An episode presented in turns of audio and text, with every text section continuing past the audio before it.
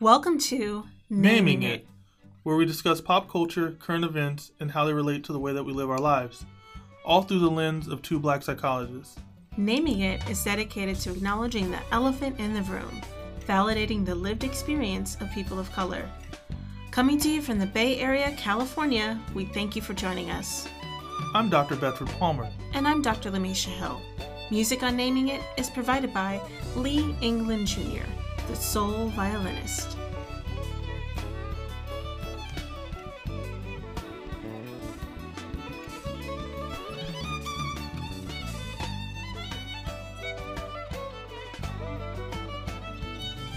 Good morning, evening, afternoon. Yeah. Welcome to Naming It, y'all. Welcome to Naming It.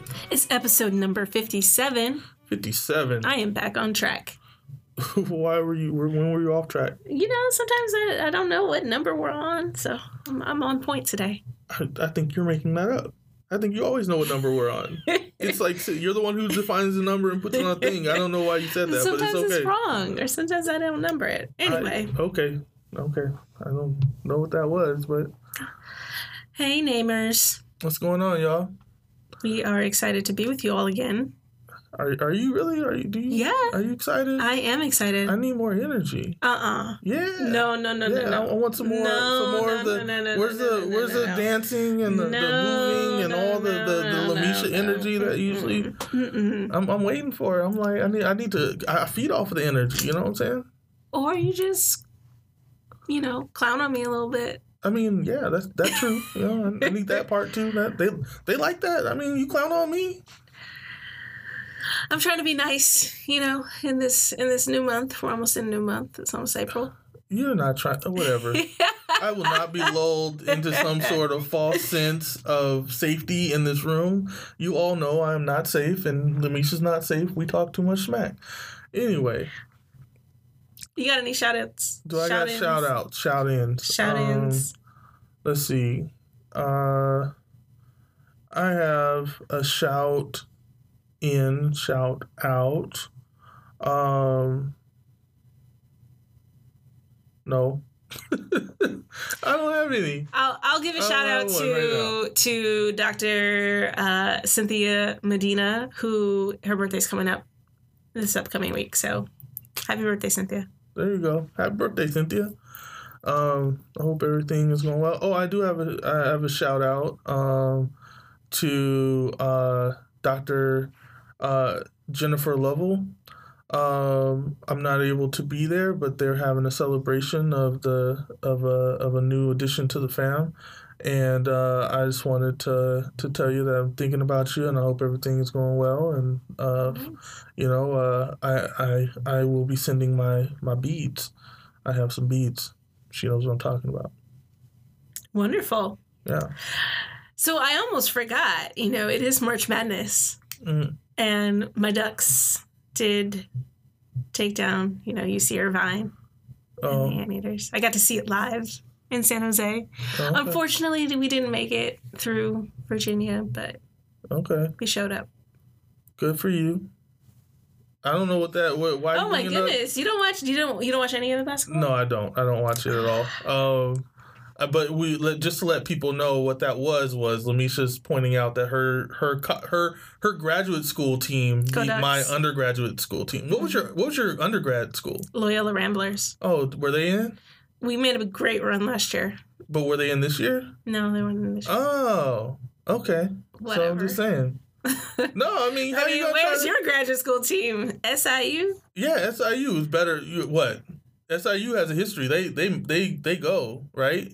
Yeah. Mm-hmm. When I was there, they were they Oh, were they like the ain't dream going team. now. Hey, well, you know. Okay. Yeah, Mm-hmm. yeah, but I don't know why you're trying to bring up old stuff. Moving on, y'all. Mm-hmm. Moving on, y'all. We said this year, you know, and moving on out through naming it because we are in an election season that we're going to give a couple updates here and there. So for our presidential campaign, we now have 19 declared candidates. Yeah, that's a lot of people. So a lot of people. We got some new additions. Um, a few in particular. What, who did I want to point out? I think uh, Mike Gravel from Alaska joined the race. He is a U.S. Senator. And then also John Hickenlooper from Colorado, governor of Colorado, joined the race.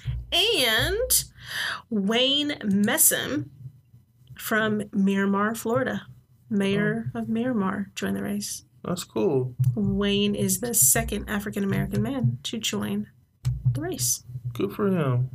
You you do realize that we ain't never gonna hear much from none of these people, right? I, I'm just saying. I don't even know how they can like. I mean, do they have to pay money for like special town halls and stuff with like the big media outlets, I mean, I, I or does the media outlets just choose who they want to bring on? they choose. I mean, we talked about that with the California state governor election, right? And like um, how different media, different people get um, different coverage based on Mhm. you know who's choosing them, right? Mhm. So, I mean, I think it's interesting that there's so many people throwing throwing in their hat. Uh, maybe one of the people who isn't, you know, Kamala, um, who isn't um, Cory, who isn't uh, Elizabeth, right? Like the, you know, like they're Bernie. I mean, like those are the people that were really talking about Beto.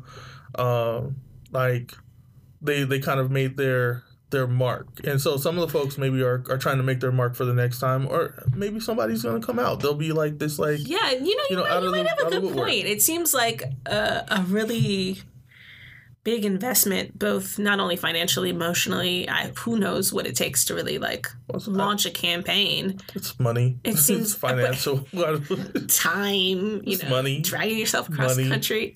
It se- Donors. it it seems like a lot of work, but you're you're absolutely right that sort of the standouts are are people who are um have, are currently in office uh, who have ran before who have a lot of kind of political uh sparkle what am i trying to say popularity under the belts you know well, gravitas or experience. I mean, like some of the, I, I- think, you know, I'm not necessarily against the idea that the people who are in are in. Those people have also paid dues, and I, and you know, we've talked about this before. I think that you should pay some dues before you try to run the country. Um, you know, point forty five point in case, right? You know what I'm saying? Mhm. Like you, you, the idea that you sh- that anyone should be president is silly and childish as far as I'm concerned. Um, I think that people who have skill sets that fit that should Mhm. be president, and I think that the way that you figure that out is by the work that people do. I'm not saying it's fair that everyone has access to stuff, but for the folks who do, however you want to put it, like we should be picking from the folks who are comp who are both competent and who are going to serve the needs of our communities. Um, so, you know, sorry if you're a business person from someplace that hasn't done anything but business, then you don't know how to run anything that's like not about making money. And the country is not about making money. The country is about keeping people safe and, and, and making people's lives better and doing those kind of things. That's not, you know, I don't have the skills to do that. I haven't I haven't sat in office, so you know. Mhm. Anyway, moving on. moving on what do you want to get into for a real talk I mean, you know, you know, that's is that how we started? Why are you just gonna try to? i'm just trying to make the transition You didn't know. You said you know how to do the transition. Wait. Wait, no, we're not there yet. Yeah, Sorry, just- back it up. just- like, I'm off track today. I'm off track. Okay, get it together, Misha. So, what's going on, Bedford? ooh, again, Are we gonna get into what's going on now? You just tell me to play the jams, man. Are That's you? Can you? Can you? That's what they want. That's what the people want. I don't know. I- I think we gotta record another one. No, we don't. People love. I, where, where is that coming from? Maybe I'm tired of hearing my. I think you need to apologize to Candace. no, I Candace mean, did a great job. I'm, I'm, just saying, to. why trying you to- what? you know, it's like I, I think we Wait, talked did you about say you're tired of hearing it? I'm tired of hearing me, Wait, are you saying you listen to the episodes? Bedford. We're not gonna do this I'm just, right now. I'm just saying. we are like, you- not gonna do this I'm just right saying now. that, right? I'm just saying. We are not. I'm just. We I am not. just saying. Play the jams. Okay. So go ahead, y'all do that. What's going on? Hey, no, and no. What's going on? You just clip that and use that for the rest of the time you guys do this segment. All right, Ah, we back. y'all, seriously. I'm not. Hey, you know, I had to cope with and accept the fact that All the right. artistry is not a. But you know, it is what it is. you know? What's going on? We're gonna get you singing. I'm not singing. We have a recorded piece. Everyone loves it. It was wonderful. Your voice, her voice, you're like angels, and I and I'm not necessary. So moving on. What's Yes. going on? A lot of stuff or little stuff. I don't know, like um different stuff's going on in the news, right? You wanted to talk about something specific. Well, yeah, I did, but I'm trying to like ease into it because you didn't want to talk about it. Um, so I'm yeah. The thing I wanted to talk. One of the things I wanted to talk about was um, you know what's going on with Chicago and the and Rahm Emanuel and all this like outrage um, at the um the the taking back of the charges on uh, J- Jussie Smollett, right? Mm-hmm. Um, so if y'all have been paying attention to the news, uh, and you know, I'm I- before we even get into it, I'm not, I don't know what what happened on that night with that guy. I don't know. What I do know is that when they figured out that they believed that he had lied, um, they tried to make a huge example of him and put all kinds of felony charges on this guy for breaking for for for uh making a false charge, which seemed to be out of line with all the false charges that we hear about all the time. I mean, just like you just all you gotta do is go on YouTube and look at some white person calling the police on some black person about sleeping on a bed in their bedroom. You know what I mean? In the black person's bedroom that the white person broke into and no one gives them any consequence for like putting people in danger and doing all these things. So Jesse, who happens to be like uh, you know, a celebrity, he does this. He also happens to be a black man and also a gay man, and suddenly he gets all these crazy consequences for potentially having made you know false statements. Um, I don't again I don't know what he did or what he didn't do. What I'm saying is is that from the perspective of like social justice, like these are disparate consequences for for people, right? And then once they find out that it's disparate consequences, suddenly you have the mayor of Chicago and the police force of Chicago with all this righteous indignation that I did not see when we found out that they shot black men who were unarmed and then tried to cover it up. So I'm just saying, when I hear that Rahm Emanuel is super mad at this actor with the police behind him who covered up stuff, I don't know. Like it, it, it bothers me. It seems like something that we should call out. So Bedford called it out. Lamisha didn't really want to get into it, and Why are I you speaking in third person? because I can. I mean, yeah, we can do all kinds of okay, whatever. I, you know, I, and I think that my hesitancy, and so I'll just put it out there, is is you had said when you started out, you're like, if you follow the case, and I'm thinking like, how the heck could anybody follow this situation? Just because there is so much uncertainty and you know being on the outside what is what does media say? What do they choose to print? What do they not print? What do we know? What don't we know? You know it's like the the, the saga will, go, will be made for a, a tv drama you know? It's but but at the end of it and then in the center of it there is someone's life there right? Someone's lived experience is there. Um, and i think that the reflection of not only just about jesse but i think that what people have talked about is the ways in which you know invalidating the members of the lgbt community particularly trans people of color who are most marginalized and most victimized in the public sphere that there's a connection there uh, in terms of how we speak about whatever did or didn't happen to him in the lack of acknowledgement for other communities that that are really being harmed. And i and i definitely i, I beverly and i we you know we went back and forth and being from chicago and like feeling like you know i knowing having knowledge of how the city operates in in its sort of corrupt and and in in interesting ways it's not surprising to me that Rahm would come out and try to leverage himself in that way. Um, but perhaps I personally didn't really, in the moment, I didn't see it as like the the kind of, I didn't see the gravity of it, and I think that you're bringing that forward.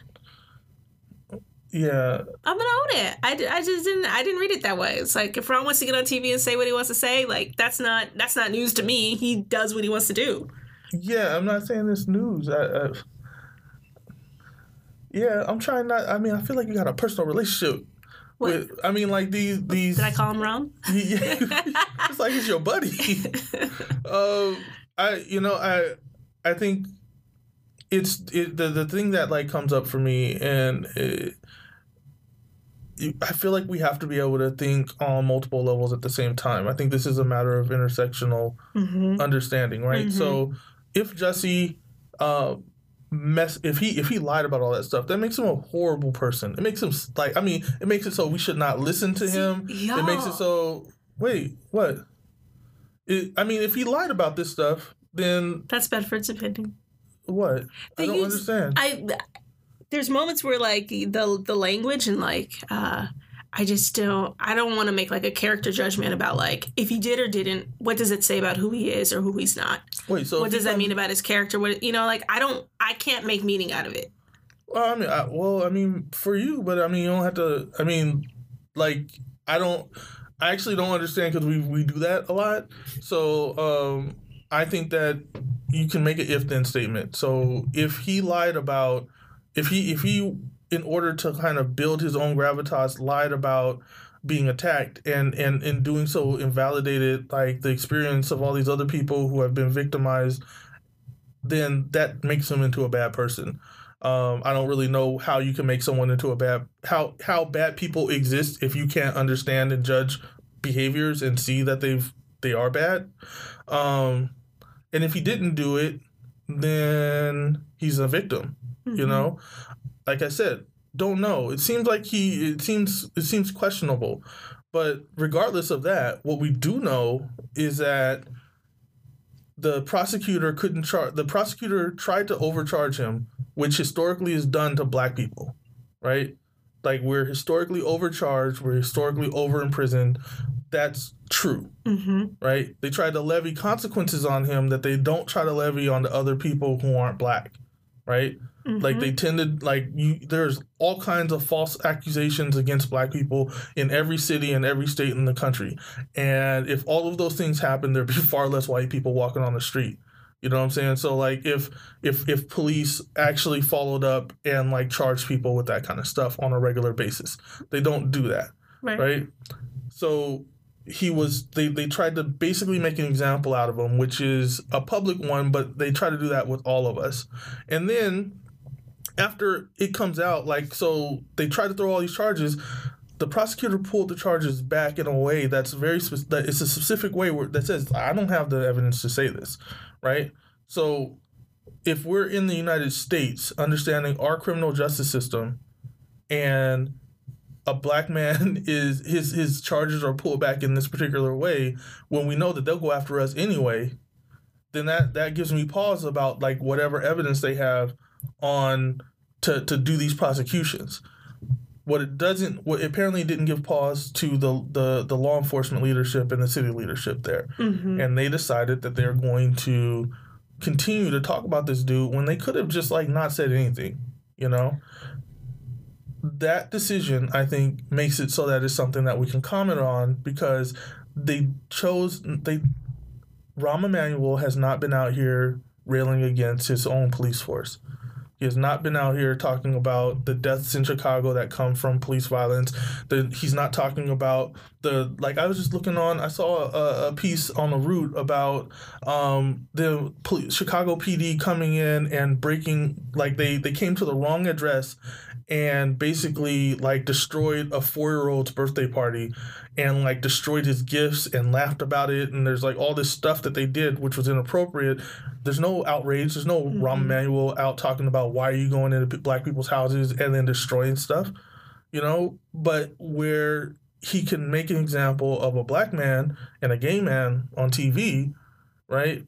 With and he's giving these platitudes about how he cares about you know the rights and blah blah blah. But like honestly even if jesse if jesse did that right that doesn't invalidate like hate crime legislation. It just means jesse's an ass right? Like so like his whole premise is that people of color people of marginalized group have to be perfect and can have no representation of people like us who act out who do Mhm. bad stuff in order for our rights to be protected. That's his thesis, which is a problem, right? so that that's my say on it. I don't, you know, again, I uh, I don't have a problem like you know as a as a psych, as a psychologist as a psychotherapist. If you come in my office and you're my my client, then you will have a space where there will be complete lack. There will be no judgment. You'll have unconditional positive regard for me and all that stuff. That does not extend outside of my office. Like when when when we're out in the world, if you see Bedford Palmer and you do messed Yeah. up stuff, then I'm Um, gonna be like, that's messed up. That That's a bad thing to do. You shouldn't kick dogs. That's bad. You shouldn't hit children. That's bad. You shouldn't you shouldn't you shouldn't get drunk and throw up on the street. I don't like that. That's bad. You know what I'm saying? Like just just don't do stuff that's bad and you won't be labeled as bad. And if you want me to come help you later and come into my office and we can talk about how to fix things, then I won't judge because that's what that's the that's the profession, but not outside. Not on the radio. Naming it, we judge the hell out of shit. Fair game. Fair game. So just to kind of recap, I feel like you that you highlighted kind of like three main points in, in issues, or at least I heard three. There's probably four more. This piece around, you know, the trauma and the the harm and the disproportionate level of violence and assault on people of marginalized communities, particularly the LGBT community, that does need to be named in this si- situation. Absolutely. Um, the overcharging of crimes for people of color disproportionately. I mean, and we know that that people, like you said, the criminal justice system, they end up, you know, really. Anyway, I'm not going to get into it because I was going to say something.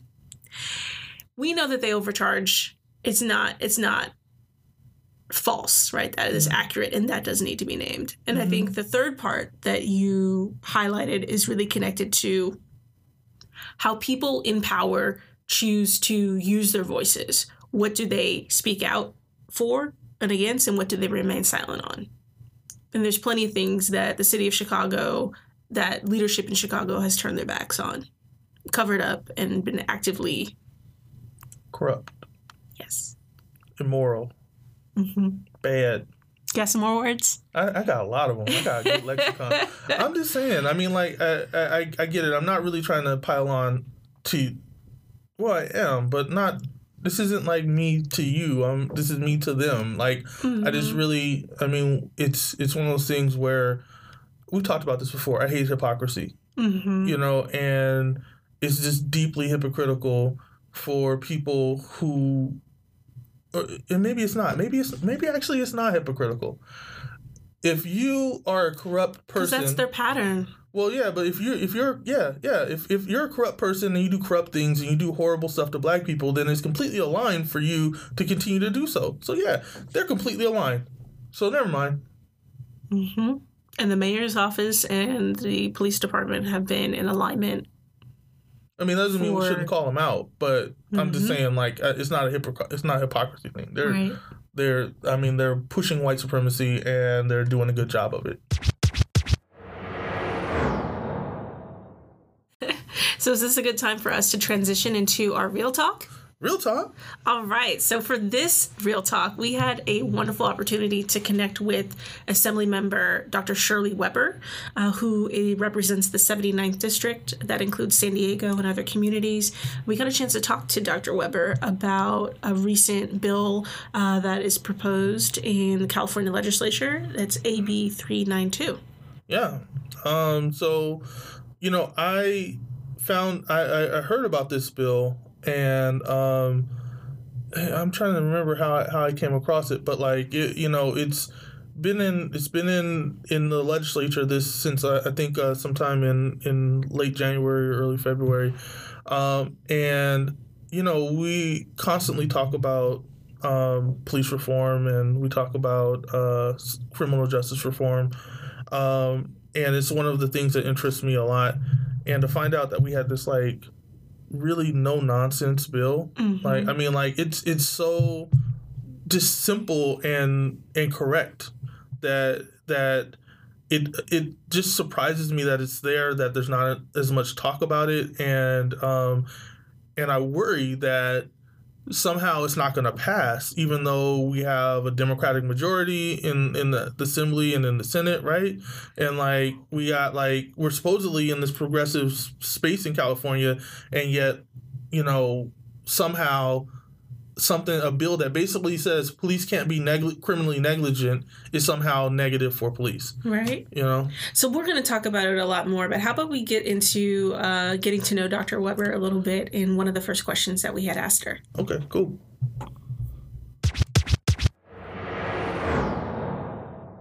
Communities. Thank you so much for joining us, Dr. Weber. Well, thank you for the opportunity. I really appreciate it. And our first sort of question for you is really what sparked your shift from academia to public office? Well, you know, I, I think one of the things that, um, because of the fact that, um, you know, I was a part of the founding of the Africana Studies Department at San Diego State in 72, uh, to do um, to take on such a task in terms of really trying to transform the university and open up the ivory towers to others and paint it a different color than just ivory, um, it becomes real important that you have a community, that you have a base of individuals who support you. So from the very beginning, um, uh, my mentor, uh, Dr. Asante, who uh, who is in uh, Philadelphia right now, but he once was at UCLA, always had us believe that we had to a responsibility to deal with the community, to be engaged.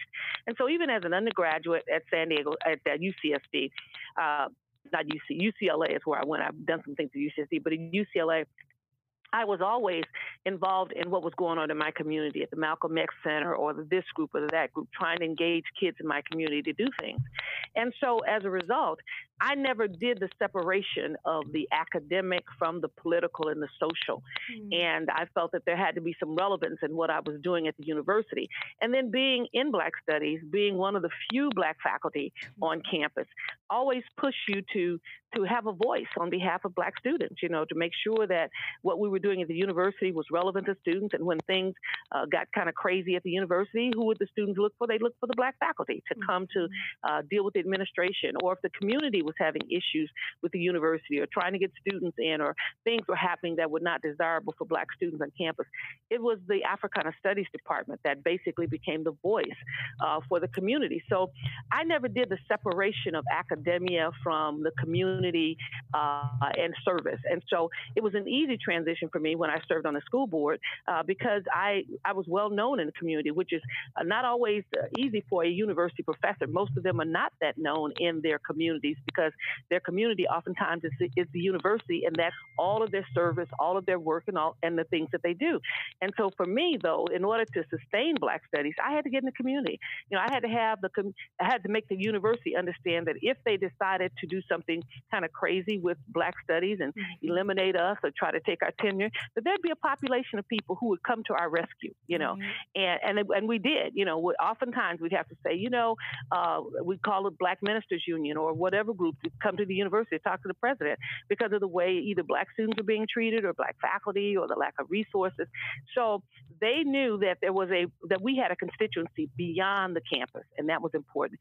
That that kind of reality as an academic a person made me a, what, what we call a a, a, a scholar activist. Uh, mm-hmm. Uh, that saw my work as a direct uh, benefit to communities uh, and, and, and, and the research and the work that we did in terms of trying to change the, the essence, running classes in the community, those kinds of things we did mm-hmm. uh, to get community members engaged so that they own Black Studies, they own the discipline, and they owned uh, the university. And in that sense, we had a constituency base. So when I ran for school board, it was wasn't a big transition because I'd already been out there beating on doors and talking about the poor quality of education for black kids. Uh-huh. Uh, so it was logical when they decided, figured they needed a new school board member, that the community came to me and said, "Hey, we want you to run." And I'm thinking, why? You know, well because you you've got the voice for us. And so you know, I ran for school board and, and had that position for eight years. Um, had went back to the university, doing my thing as usual, uh, working, uh, chairing the National Council for Black Studies and all those kinds of things, and putting on conferences. It was then once again the community comes and says, "We need you to run for the state assembly." By then, I had retired somewhat from the university. I'd been over 40 years, and and really was in a position where I was going to do some other kinds of things, some other kind of community-based programs and what have you. But recognized at that point that the community was saying again to me, um, you know, we need a voice in Sacramento. We need someone to go to Sacramento that we trust We need someone to be there who we know will raise the right issues for us. And I looked around and I realized that one, we never had an African American south of Los Angeles to actually hold a position at the state level. That's number one. Uh, I also knew that of all the folks in the African American community, I probably was the only one who could win the race hmm. uh, because the others were not as well known. And because of my engagement at the university, uh, my engagement on the school board, you know, my engagement in all the political activities and life of, of, of San Diego made me uh, well known in the university communities and the community surrounding it, and probably would be the only person who could actually win the seat. So in running against seven other individuals, you know, I came out and got probably I got more votes than all the other Democrats combined. So it became important at that point to, to recognize the fact that uh, I had a responsibility and to open that door. And once I've opened the door, I have a responsibility to make sure that there's a clear agenda that improves the lives of those who sent me there, all the communities that sent me there, mm-hmm. and also to then begin the process of finding folks to run for my seat when I leave, to mentor other women, uh, people of color, so they can understand what the process is about because that hadn't occurred before. And so I've taken that as a responsibility for the last six years and have really been working to open up avenues and opportunities for others to understand what this political process is about, to participate in it at every age level, and to encourage others to run for office. And I've done that, and we've been successful in getting uh, some additional persons on school boards and some additional persons in city council uh, because we've been working to mentor uh, women, particularly women of color, uh, to do mm-hmm. some things that are a little bit different than they've ever done before in the history of San Diego. So, so my transition wasn't that difficult because I'd been politically active, and even though I was a professor at the university, I had I was a scholar activist and always engaged in what was happening politically in San Diego as a voice for the African American community. All right. So one of the great things that, that Dr. Weber shared is how she defines herself as a scholar activist, and I just really appreciated uh, her sharing her story about like the creation of the Africana Studies Department and how she really partnered with the community to make the university more accessible. Yeah. Um, uh, you know, I th- I think that like. Uh it really shows how i mean it kind of goes back to what we were talking about a little bit before like earlier in the episode about like experience right mm-hmm. like um she didn't just come out of nowhere to to become an assembly person like she built up um she was she was doing community work and community organizing and she was doing it you know starting at a student level mm-hmm. you know mm-hmm. and i think that a lot of people don't get that when we talk about community organizing um, a lot of folks think that that means you have to be out in like you know the neighborhood somewhere um, community organizing is organizing whatever community you're in. So there's a lot of student activists and student leaders and you know people who are in college campuses. A lot of the folks who are right now, if you're uh, you know running your your BSU or your ASU or if you're your MEChA or mm-hmm. you know mm-hmm. like your your your women's group or your your your your uh, your lavender group or whatever you are community organizing and you can start leveraging that into into leadership in a lot of different ways. Right. Yeah. Absolutely. And just for her to really acknowledge and and i think that in some ways she saw herself as you know well, I kind of wish I got a chance to ask her this, but like there's a part of like her knowing that she was the one who had built all the relationships and like people knew her and they trusted her and she had been doing it for so many years that it kind of just made it like her like a natural candidate in that way yeah. so i didn't I, I feel like you know she really kind of described herself like kind of being called into that role into that position uh, mm-hmm. uh, because of all the foundational work that she had done yeah yeah, I mean, I, she was. I don't think it was just figurative. I mean, people actually called her, you mm-hmm. know, and mm-hmm. said like, "Hey, you know, we want you to do this this job."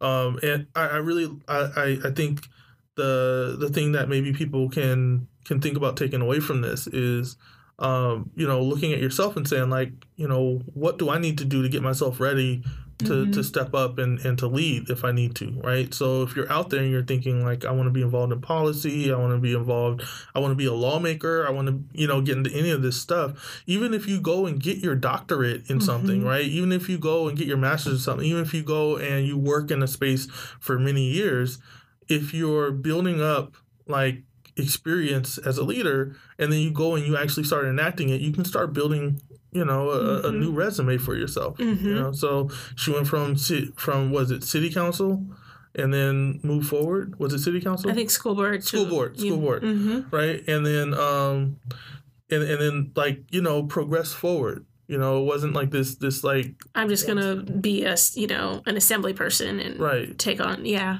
and i and i hear that it reminds me of something that other people have shared about like this idea of leadership you know you- sometimes you can start by joining an organization you don't always have to just go out and create a new one Right. uh, and just the, the different kind of avenues that there are and i also just really appreciated the way that she talked about mentoring the next generation particularly for people of color to really see themselves in public office get to know it Mm-hmm. um, to start sort of those campaigns and spaces in their cities with the areas of interest and expertise that they hold Yeah. and then seeing where that takes them in their future. Yeah, and I think that might be something that um, a lot of our young leaders need to understand and, and really like take on.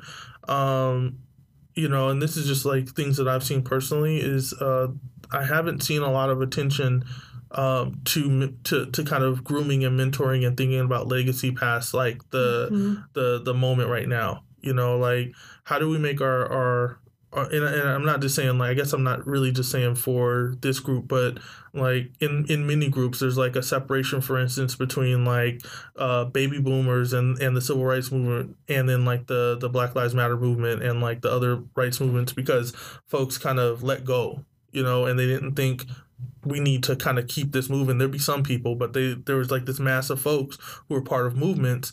Then they put away their you know their their their black jacket and their you know their their beret, and suddenly they don't talk about it. And we get that there's a whole thing about racial trauma and all that stuff that happens, but for us to have a sustained movement, people have to kind of think about that part as well as what's the the fight right now Right. you know, and grooming people and building out your BSU and your ASU and all that stuff so that like the next group, the freshmen can learn how to kind of move forward through it and like graduate students who have done that stuff going and talking to these different student groups and doing that stuff you know and like the same difference like with like churches and the same difference with like community organizations and whatnot Mhm. how are you going out and making sure you're bringing in the young energy and teaching them how to, to actually make good change. We're going to get back into the interview with Dr. Weber because you reached out to her specifically because of legislation that she proposed, and that's AB 392, which is really related to um,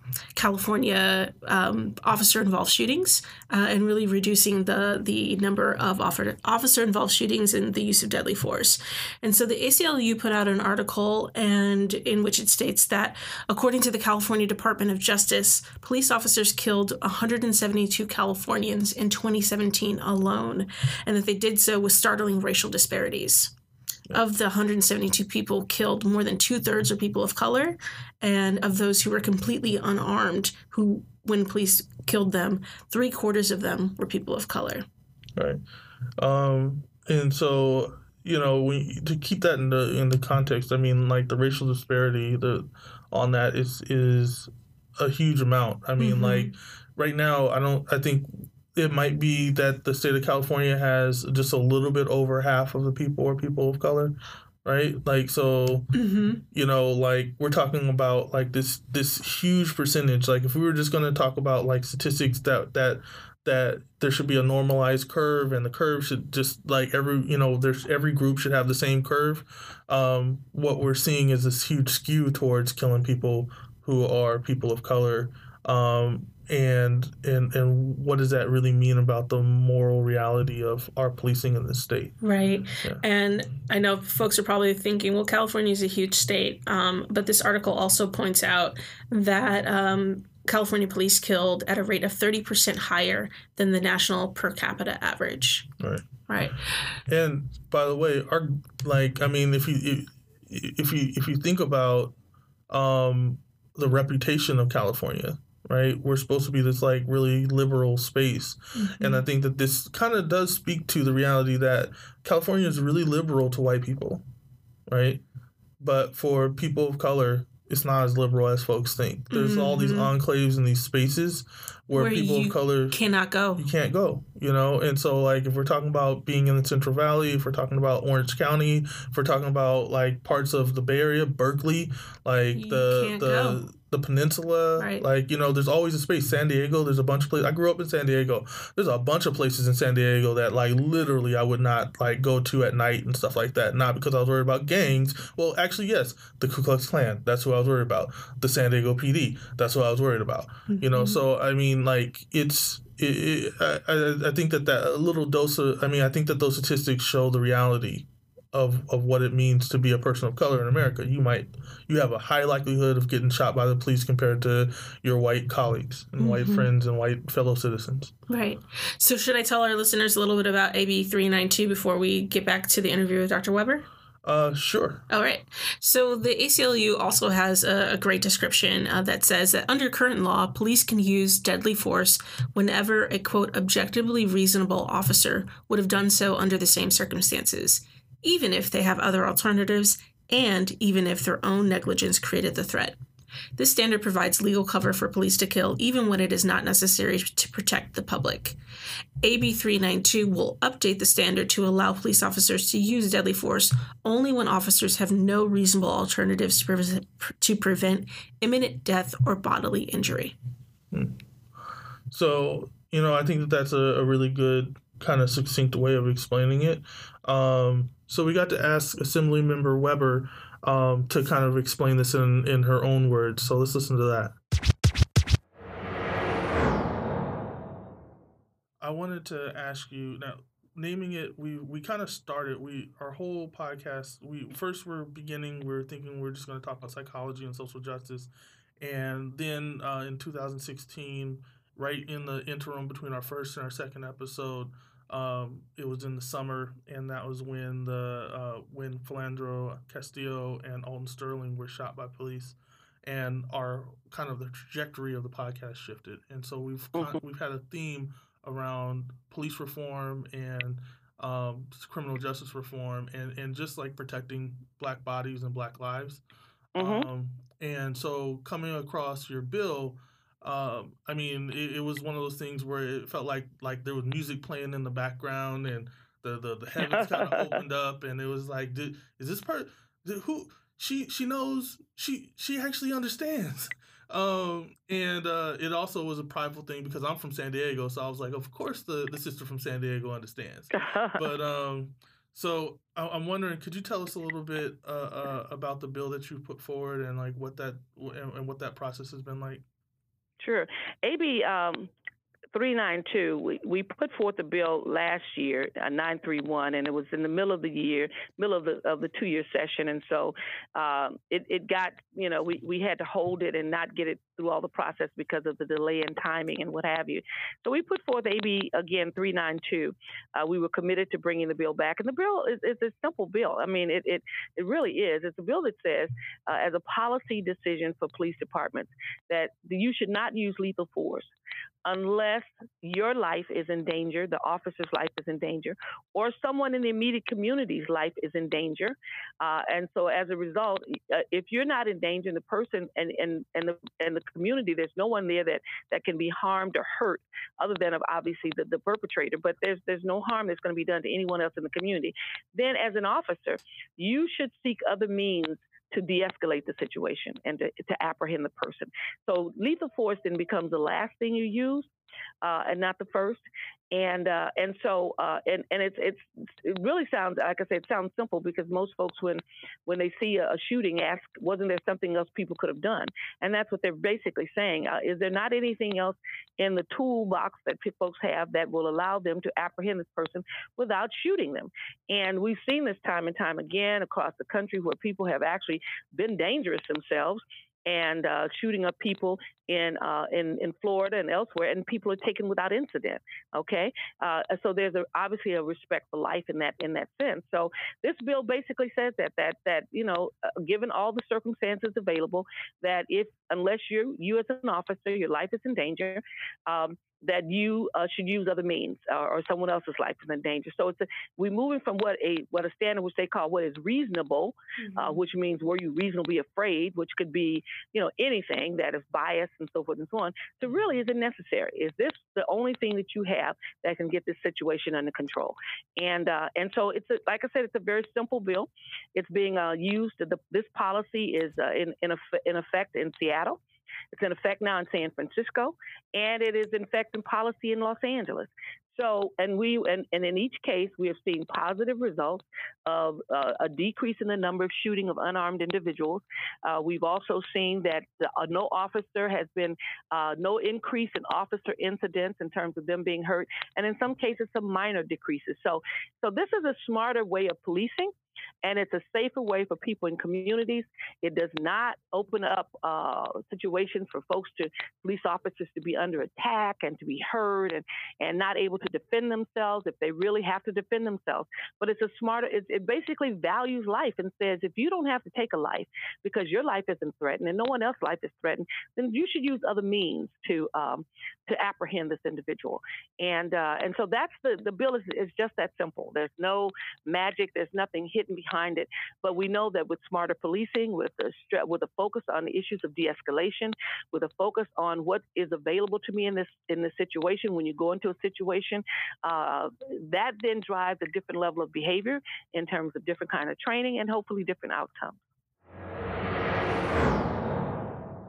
So it seems like I mean from from the way that she describes it, I mean I don't understand how there could be really any opposition to this. It, it seems like it's so, you know, common sense. Um, it's not asking uh, police to do anything that I think a reasonable person would think that they should do. You know what I'm saying? It's like that they shouldn't do. Um, I think, in fact, like what what ends up happening is like we think something is the reasonable standard, mm-hmm. and we're wrong about it, and that's why you know there's so much confusion about the way that police tactics work. But I mean, right now there there there there's a big opposition to what she's doing, right? Absolutely. Uh, you know, it's really interesting. I had an opportunity to go to Sacramento, and I had a chance to visit the senator's office, excuse me, the assembly member's office, and just um, we were on a lobby day for the California Psychological Association. So circulating throughout uh, Sacramento and the halls of of the Rotunda building and everything, and there was a flyer being put into all of the assembly members' boxes that essentially has the words. Well, first it starts with the image of a bullet, and then it says "cop killer." That AB 392 is a very real threat to public safety. And I had a chance to dialogue with um, the assembly member Weber's staff member, uh, her lead staff member, and we talked about this. And I said, you know, what, you know, how do you all receive, you know, sort of tactics like this? Is it looked at as a threat or what's the impact of it? Um, and there was a really real conversation that essentially um, a lot of folks are intimidated. A lot of people who are in office are intimidated by the different lobbyist organizations uh, and the different unions that come out with materials and propaganda like this. Right. So, I mean, you know, it's I, think we've seen that um, a lot of politicians um, and a lot of people they bow to police unions and to um, the constituency groups that align with them. Mm-hmm. Um, but like what I what I wonder and, and what I what what sticks me up is like where when does morality come in? All these people they sit there and they talk about how good people, good and just people, innocent people, and all this stuff. But like, you have these groups out there who are pushing for immoral like actions for their own benefits, and no one's calling them out on it. You know mm-hmm. what I mean? Mm-hmm. Like, you you if you're telling me that you want police to be able to move with impunity, then I'm saying, what are they then? Like, are they like that's not what policing is supposed to be. Police isn't supposed to be judge, jury, and executioner. That's not what the U.S. The U.S. is supposed to be about. We're supposed to be a democracy where people are given due process and are assumed to be innocent. Mm-hmm. You can't be assumed to be innocent if you're shot before a trial. You know, and there i mean there were times when the sheriff you know would be able to go and do whatever they want. That's like the middle ages you know what i'm saying? Like that's robin hood and stuff you know? Like sheriff of nottingham would be able to go and execute and hang anybody they want whenever they want to. I thought that's not what we do here. But if we allow this special interest, right, which is basically like police unions and white supremacist organizations, Mhm. right, that want police to be used in order to push a white supremacist like philosophy onto the world, right? Which is basically killing black and brown people at a higher rate than they do white folks, right? That's like that's what that is. Then how do we how do we allow that to kind of continue to to, to be and how do we like embolden our politicians, our representatives to like actually call it what it is? Right. So before we get into what you can do from a call to action, uh, I think Dr. Weber has a little bit more to share about how AB 392 can really support community members in their action in their call to justice. So, um, I think one of the things that that that sticks out for me around this is um, when I look at uh, the way that people have tried to interact with um, with finding justice around these these shootings. We, they they tend to, to to come up across this this use of force policy, and they um, we run afoul of it because I don't think people really understand the difference uh, between kind of uh, the the current standard um, and what most people think, which is that it's a self defense standard. Uh, Right. Could you talk just a little bit more about that? Well, that's that's basically it. You know, when we when people look at the situation, they ask the question: Wasn't there something else they could have done? Why didn't they uh, call on this person? Why didn't they do this? Why didn't they do that? And that's basically what folks are saying. That you know, yeah, you have access to it, and we have given law enforcement the ability to uh, to use lethal force. Uh, but we what we assumed most folks did is that that is like the last resort and not the first. And but the training is not in that way. The training will allow them to use it even when it's not necessary. But if they're reasonableness and the and the bill the, the concept is over 150 years old in terms of the law that hasn't been changed and it continues to to uh, folks believe it makes folks safer when it really does not, and to create uh, harm for for individuals and communities as a result of it. And that's why oftentimes we are. Um, um, you know, in a position where we cannot uh, find justice for people. They wonder why there is no justice, and uh, mainly because um, of that. All right. So, yeah, it was great getting a chance to speak with Dr. Weber and to really hear her perspectives on AB 392. Do you have any sort of closing comments or thoughts about any of the other things that she had mentioned? Well, yeah, I mean, like, I think, you know, she, I think the, the thing that like really stuck out to me in, in the last segment that she talked about um, was this idea that uh, people think that having um, I don't know draconian policing somehow makes them safer, and it doesn't actually make them safer. Mm-hmm. You know, all it does is it harms other people, right? Mhm. Like it doesn't actually like make it so that your house isn't going to get broken into or your car isn't going to get stolen from. It just means that I mean, what ends up happening is that there's over policing of people who aren't doing anything, right? So they look for, they got to go find trouble basically that isn't there and then you end up with people who are not armed being shot people being imprisoned and uh, false imprisoned people being harassed on the street. Um, and it becomes like this this this excuse like oh well our policy says we did it we should do it this way so therefore we do it this way and you can't you can't have a problem with the fact that we're we're mistreating you. Hmm I think one of the things that I appreciate is just that um, essentially when the bill is introduced in California legislation, then there it sets a new standard or high the highest level of standard for all departments to follow, so that there's more continuity. And I think we've talked about this a lot. Is this in essence, if every department gets to operate somewhat independently, and while they have you know standards and best practices that may be similar, just the fact that there are that the, the, the language and the writing is not consistent across the board from space to space, I think it can really enhance more consistency in action. right so i mean and she she mentioned that like the current law in the books is is over 100 years old Mhm. Um, so if you think about hundred years ago, what uh, what the values of the space were, you know, I mean, like if we're talking about dealing with white supremacy now, then like let's be super real. Anything hundred years ago is much worse in this space, um, and you're also dealing with like the the reality that you know California is a settled space. You know, I mean, we're we're a different place where people don't need the autonomy and like the things that would happen with police. I mean, like even just like a police chase right now. Um, if you get in a car you run away from the police and it's your car, they they don't need to chase you. They could just go to your house. They they know where you live. You know, if someone was on a horse back in the day and they try to run and they go into the desert, you might not find them. Um, so I mean, like it's a it's a completely different context, a completely different circumstance, and yet we're still using it as a standard. Mm-hmm. Um, so a new, I mean, an updated standard, it, it absolutely makes sense. Her law, uh, this bill makes absolute sense, and I and I I will say like I, I think it's a litmus test for our um, assembly. You know, mm-hmm. like the state assembly if you don't move on this then that tells us where you stand like do you stand do do you believe that police should have the ability to kill people without any kind of oversight? Or do you think that the police should be regulated like everybody else in the state?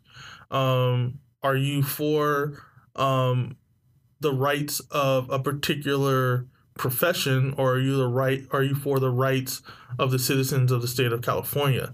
Like are you were you voted for and are you representing the police unions or are you voting are you are you are you representing the voters of the state of california? Um, so, so, there's many ways that our listeners so our listeners are probably wondering how can they support ab 392 and sort of what is our call to action? And so we invite you all to visit a website findyourrep.legislature.ca.gov um, and if you want to know more about the bill you can contact assemblymember weber's office. And the aclu has a really great um, change California's deadly, deadly use of force law uh, website, and it generates an automatic message to your legislator. If you just punch in your information about your your home address and a little bit about you, uh, it will draft a, an email memo to your legislative representative. So you can find that. Um, I'm going to post the link technically in our newsletter, and we'll post it up on our uh, social media as well because it's a little bit longer, but. It's yeah. action.aclu.org, but I imagine you'll have to search for the particular California's deadly use of force law. Well, if you if they search for AB 392 and ACLU, it, it should be like one of the top things that pop up on the search. Um, is a do we give them the address for the actual bill itself? Well, I'll put it in the newsletter. It's another technical.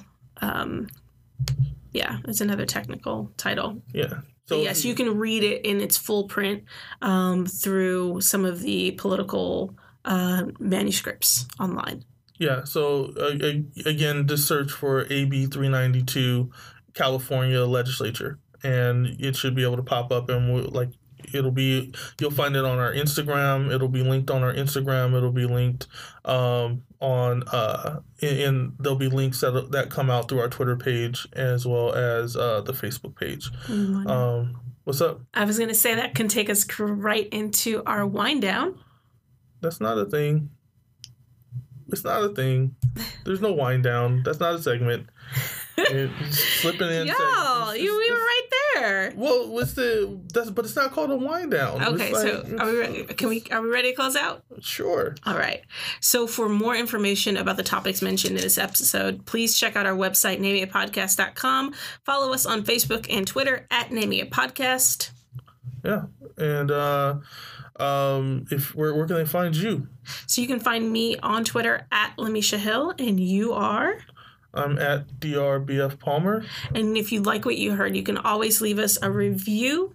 I know that we mentioned on our last episode that we switched to Anchor as our platform of choice. So you can download Anchor on your mobile device and be able to give us real time claps and shout outs and all types of interactive engagement. So please check us out on Anchor and or leave us a review on iTunes and other spaces. Yeah. And if you um if you if you do follow this call to action, uh, let us know. You know, send us a message. You can use Anchor and like leave us a voice message, or you can uh, tweet it or share it um, and tag us on it. Let us know that you're out there and that you know you care about this and that mm-hmm. you're gonna you're gonna move forward. Because I mean, if if we don't take this opportunity, I mean, for the folks in California and folks outside, if we don't take the opportunities that are in front of us to make changes in these laws, mm-hmm. I mean, then what are we really doing? Absolutely. So that's uh that's it for for for me. And I just want to remind folks that all of the details and the information will be posted in our newsletter. And to get on our newsletter, go ahead to our website, nameitpodcast.com, scroll all the way down, and click the subscribe button there. Right. Cool. And always want to give a special shout out to Lee England Jr., the soul violinist. Thank you so much, Lee. We appreciate your music. All right. And that's it for naming it. Peace.